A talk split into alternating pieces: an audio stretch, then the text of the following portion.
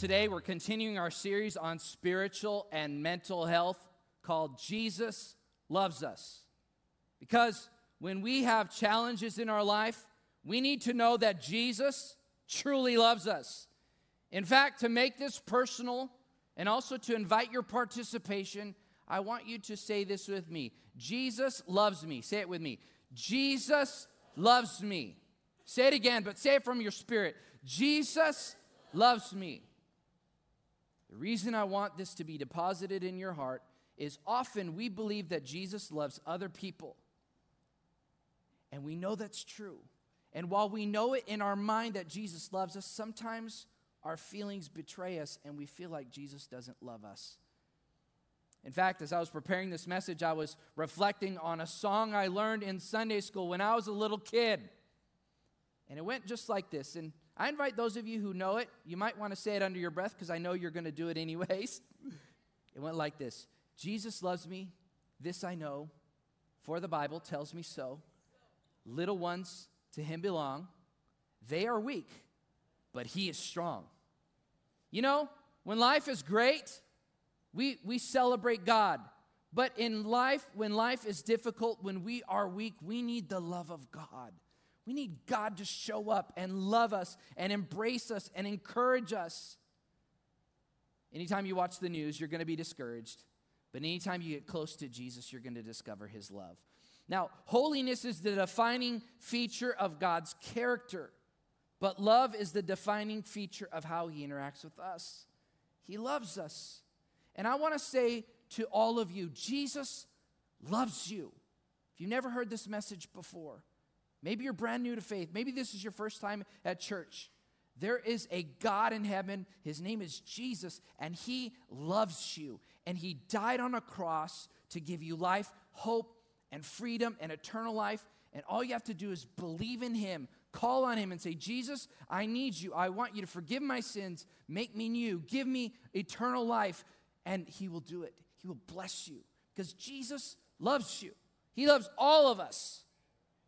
He loves all of us, and we need to embrace that today as we talk about spiritual and mental health.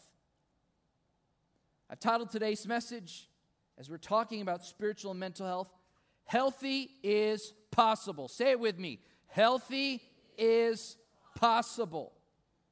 I want you to believe that healthy is possible. For you see, with God, healthy is possible. With Jesus, healthy is possible. Now, I didn't say perfect is possible. Don't try to be perfect because none of us are perfect. And if you think you're perfect, I hate to break it to you, you're not perfect.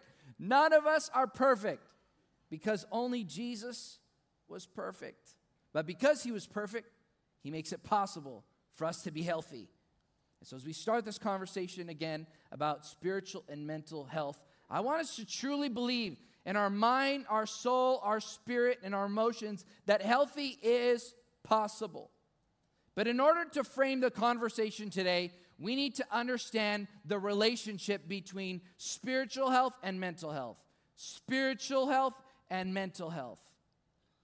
Here is the main idea I want to share with you that frames today's conversation. Simply this good mental health starts with good spiritual health. Good mental health starts with good spiritual health. Now, to help us understand this a little bit, I want us to think about our life like a house, like a home, right? There are walls, there's a roof, and there's a foundation. We need all of those elements in order to have a sound house. But the most important thing in a house is what? The foundation. The foundation. And faith in Jesus Christ is the foundation. In fact, that's what we just sang that Jesus is our firm foundation. And if you've ever purchased a home, you want to know that the home you purchase has a firm foundation. For you see, if a home has pretty walls and a great interior and a great exterior, but the foundation is fractured, the house is unstable. Many of us were walking through life we look great on the outside, everything seems to be going great, but our faith foundation is either way too thin or it's fractured. And it's only a matter of time before our, fa- our, our family and our life falls apart. God wants to step in and strengthen our foundation. In fact, He wants to be our foundation. Jesus wants to be the foundation upon which we build our life. Jesus told a parable, which is a story about two men who built homes. One man, he built his house on sand, and another man built his house on a bedrock. And it says this that storms came. For you see, in life, storms are going to show up. And here's a news flash you are either going into a storm, you're right in the middle of a storm, or you're coming out of a storm. That's how life works. Storms will show up. Storms will show up. But the one thing that you can control is what you build your life upon. This man who built his life upon sand, when the storms came, his house washed away. But when the man built his house upon bedrock, his house stood and withstood the storm. In the same way, in our spiritual life, when we build our life upon Jesus, who is the chief cornerstone, He is the rock on which we stand. We can survive the storms and the challenges and the mental attacks and the mental illness and every situation that comes our way because Jesus is unshakable. And when we stand upon Him, we may be shaking on the rock, but the rock who is Jesus Christ does not shake under us. We can trust Him. We need to build our life upon Him. So, as we talk about spiritual and mental health, we need to start with the idea that spiritual mental health is the foundation, and mental health is what, what we build around it. Spiritual health is important, and so is mental health, but spiritual health is the most important. So, I want to invite you to join me in Luke chapter 2, starting with verse 39. We're going to look at the life of Jesus one more time, and we're going to discover how he lived his life and how he discovered spiritual and mental health. Now, just before we get into the text, let me give you a little bit of context of what's happening here. These are the verses that we have about the life of Jesus as he was growing up, when he was a boy and a young man. So, this gives us a little bit of context about how he grew up. And I just want to say to our high school students lean into this because I think there's some lessons for you about how you can thrive in this season of life. This isn't just for the adults here, it's especially for you high schoolers, so lean in. Verse 39 and 40, and then we're going to go to verses 51 and 52. And for those of you who may be wondering, why is there such a big gap? Well, in between, there's a story about Jesus going to the temple with his parents they go for a festival day, and then his parents leave, and they leave him at the temple. Can you believe that? Yes. And so, if you've ever been left at church, or if you've ever been left at the grocery store, if you've ever been left at the shopping center, just know you're in great company because Jesus was forgotten too. They came back and found him eventually. But that's what's in between. So, let's jump into verse 39 and 40, and then we'll look at verses 51 and 52. When Joseph and Mary had done everything required by the law of the Lord, they t- returned to Galilee to their own town of Nazareth.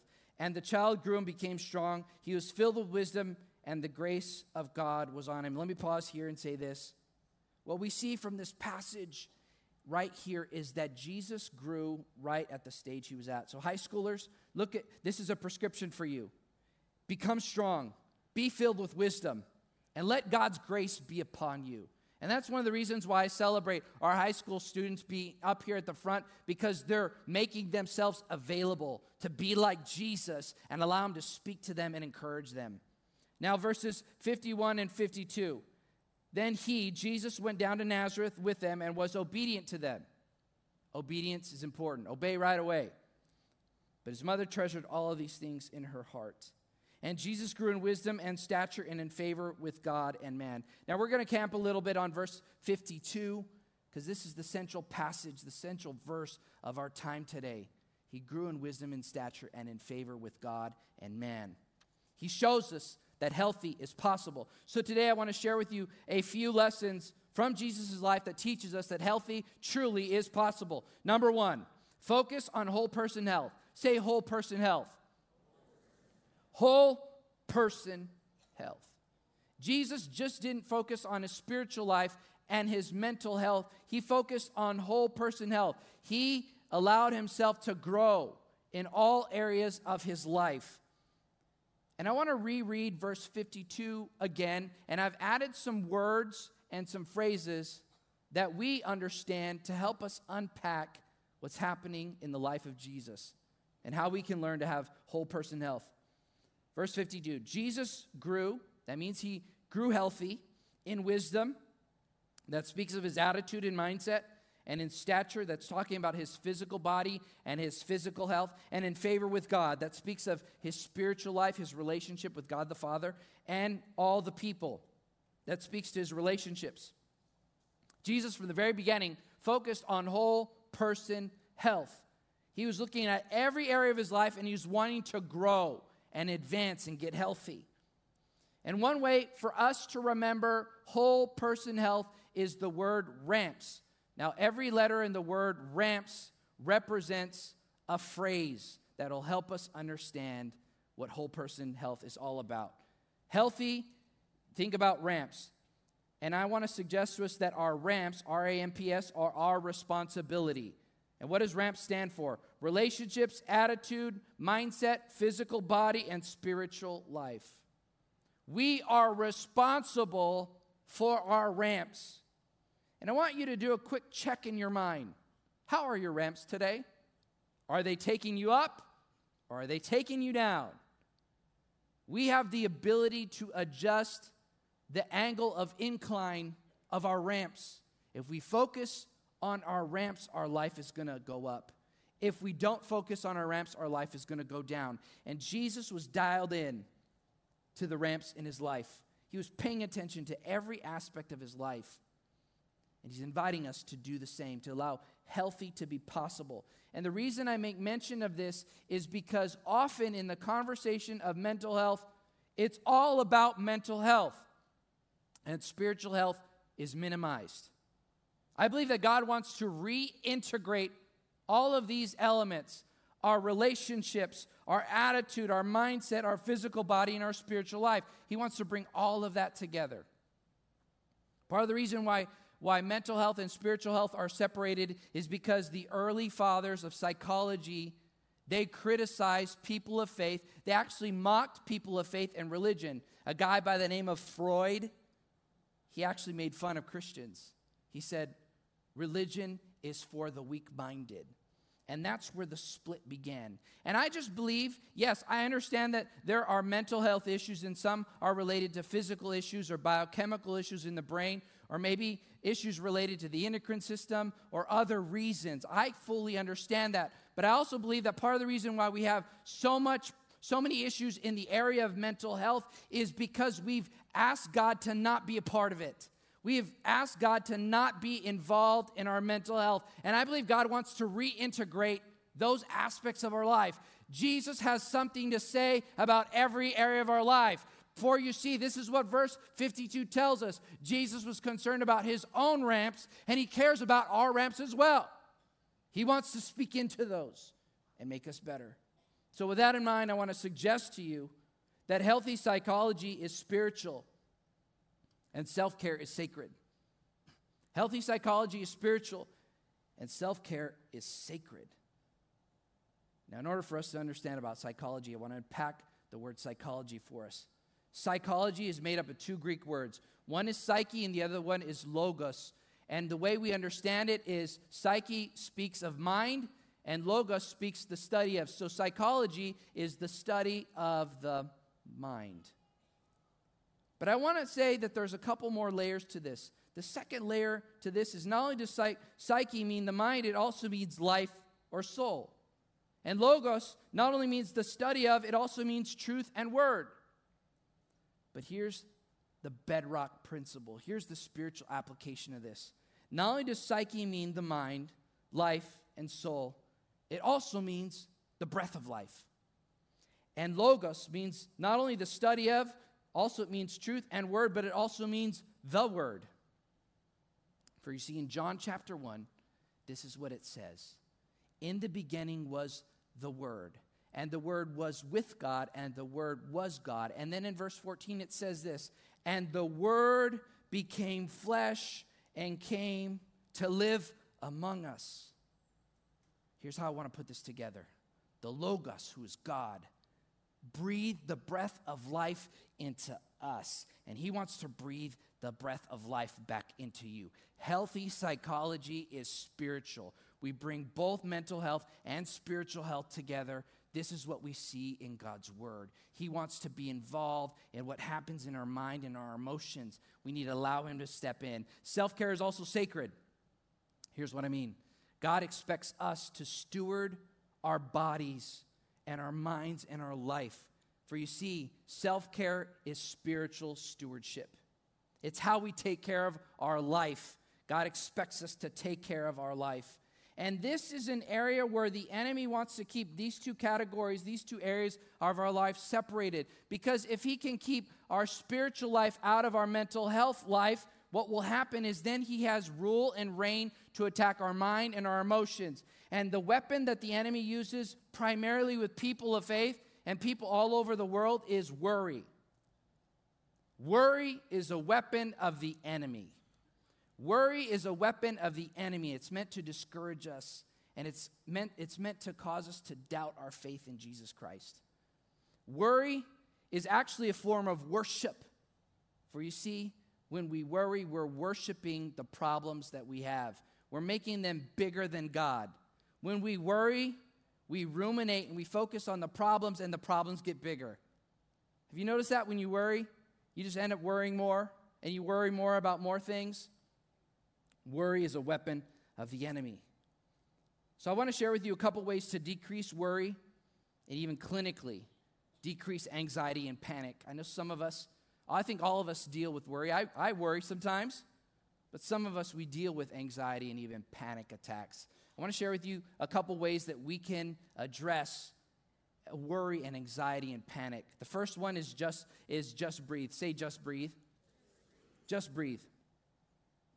Breathing is important. It's not rocket science, but it's very important. For you see, breathing is not only an automatic process, it's also something that we can control. And what often happens in life is that when we get stressed out or we worry, our mind starts racing and our emotions go haywire. But the one thing that we can control is our breathing. And our breathing influences our body. Our breathing influences our body. For you see, when we get activated, when we get triggered, our breathing gets very shallow, our heart rate goes through the roof, we have panic, our body dumps a bunch of chemicals into our body to address challenging situations, stress hormones come on, and we start breathing and hyperventilating. And breathing is one of those things that we can control. And what God wants to do is He wants us to breathe so that we can relieve stress. Some of you may be asking, well, how, Pastor John, do I need to breathe? Well, I'm glad you're asking that question. Let me teach you how to breathe. And I'm going to invite your participation. I'm going to show you what it means to breathe to decrease panic, anxiety, and worry. It's two breaths in through the nose and a long exhale through the mouth. Two breaths in through the nose and a long exhale through the mouth. This is what it sounds like. Do it with me. Again. Here's what happens. With those two breaths, we open the top chamber and the bottom chambers of our lungs, allowing our blood to become fully oxygen, oxygenated. It allows then our blood to carry oxygen to our brain and to our body. And when there's oxygen in our brain and our body, our body calms down. We stop with our shallow breathing, we deeply breathe. When we breathe out, we breathe out carbon dioxide, but we also breathe out stress and anxiety. Breathing is important and it helps us address the fight, flight, or freeze response. It's what God has given us to be able to control our body. Because if when we're stressed out, if we can control our body, then we can calm our mind and our emotions, and then we can quiet our spirit to then receive from God. So, number one, just breathe. Number two, worship out loud. Say it with me. Worship out loud. Worshiping has two important factors to it. There's two reasons to worship one is practical, and one is spiritual. One is practical, and one is spiritual. Those are the benefits. One is practical, and one is spiritual. The spiritual reason we worship is because worship is our weapon against worry. Worship is our weapon against worry. Why? Because when we worship God, He becomes bigger than our problems. When we worry, our problems become bigger than God. For you see, in life, what we magnify multiplies. What we focus on is what gets bigger.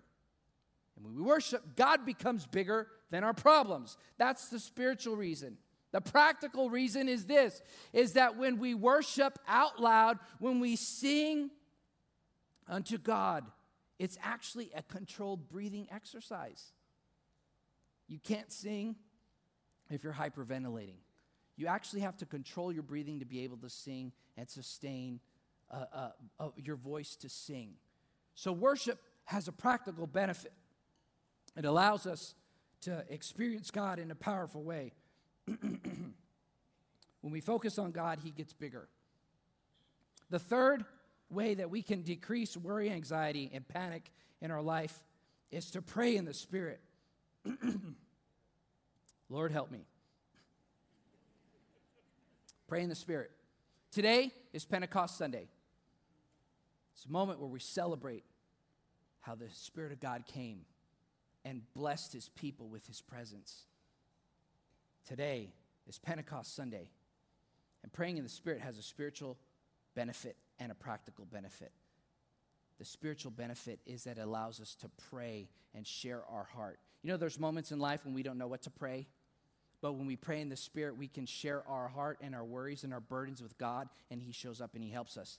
The practical benefit, and scientists cannot explain this, is that praying in the Spirit does two things that actually are contradictory. On one hand, it makes the mind alert, and on the other hand, it calms the mind. Scientists cannot explain this. When you pray in the Spirit, you're fully alert, but it actually calms your mind. And that's what God's intent is. He wants us to be fully dialed into Him, but at the same time to be in a calm state. And when we pray in the Spirit, we not only connect with God, but He also provides us with a, a benefit in our body, in our mind, in our emotions. So pray in the Spirit, worship out loud, and just breathe. If we do those three things, we're going to see a decrease in our worry and in our anxiety. God wants to show up for us. The second lesson, very quickly, is grow in your relationship with God. Verse 52 says this And Jesus grew in favor with God and with man. Jesus was focused in on his relationship with the Father. I want to invite you today, as we end today's service with worship, that you grow your relationship with God. Do something in worship that you've never done before to grow in your relationship with God. God wants to put his favor upon you. Some of you are saying, God, where's the blessing going to come from? Well, the blessing is going to come from God. But we've got to grow our relationship with him. And so Jesus was intentionally working out his relationship with the Father. And Jesus was discovering that, that God the Father could help him. And Jesus wants to do the same for us. But we must take a step of faith to get close to him. The Bible tells us that as we draw close to him, he will draw close to us. Sometimes we have to take the first step. And that's what I'm going to challenge you at the end of today's service. We're going to invite you to take a step right here in the middle. We're going to invite you to come worship. And if you need prayer for anxiety or worry, there's going to be prayer team members on the side. They would love to pray with you. Third and finally, the third lesson is this start small and start today. Say it with me. Start small and start today. Start small and start today. Jesus started small. He started out as a baby. And from day one, he was growing in his relationship with God and developing, and God's favor was upon him. Look what verses 40 and 51 say. The child grew and became strong. He was filled with wisdom, and the grace of God was on him. Then he went down to Nazareth with them and was obedient to them. Students, I believe that you want God to do big things in your life. In fact, I think you want to do big things in life. But sometimes what we need to do is we need to allow God to do big things in us before he can do big things through us. We need to let him to work in us before he can work through us. If you notice this, Jesus spent 30 years allowing the Father to work in him, and then he allowed the Father to work through him. Start small and start today. Start small and start today. I've been thinking about this moment for each one of you today, and this is what I was reflecting on is the fact that Jesus wants to step in and help you out. Jesus wants to step in. You've heard people say the best day to change your life was yesterday, and the second best day to change your life is today. I want you to start today. Maybe it's praying in the Spirit. You haven't done that in a long time. Pray in the Spirit again. Maybe it's worshiping out loud. Maybe it's just breathing. Whatever it is. Ask God to be a part of your life. Invite Him into your spiritual life and into your mental health. Allow Him to influence your ramps today. And so, as I close, I want to invite you to stand. Our worship team's coming up, and they're going to lead us in a moment of worshiping out loud. And I've just sensed in my heart that this moment, God wants to minister His peace to you and I. For you see, Jesus is the Prince of Peace. And I've been thinking about those of you who have been anxious or worried, maybe had sleepless nights, maybe had moments where you have doubt and uncertainty. Maybe there's fracturing in a relationship. Maybe, maybe there's difficulty in your life or your business or your family. Well, regardless of what you're facing, Jesus wants to show up and minister peace to you. And so here's what I'm going to do I'm going to invite our prayer team to come forward right now. But right now, I'm going to pray for you that God would empower you, that He would encourage you to take a step of faith. Start small and start today. If you've never worshiped out loud, today is a great day to start. If you've never raised your hands in worship, today is a great day to start. If you've never come up for prayer and you know you need prayer, today is a great day to start. Take a step of faith. I want to pray for you that God would empower you. God, I pray right now that you would empower your people. Holy Spirit, that you would be present, ministering to them. Jesus, let them know the healthy is possible through you. Minister to your people today. Peace. Give them the peace that their heart and their soul and their spirit yearns for. Provide it to them today, God. Give them what they need. Let them have courage to invite you into every area of their life. In Jesus' name, amen. Let's worship together.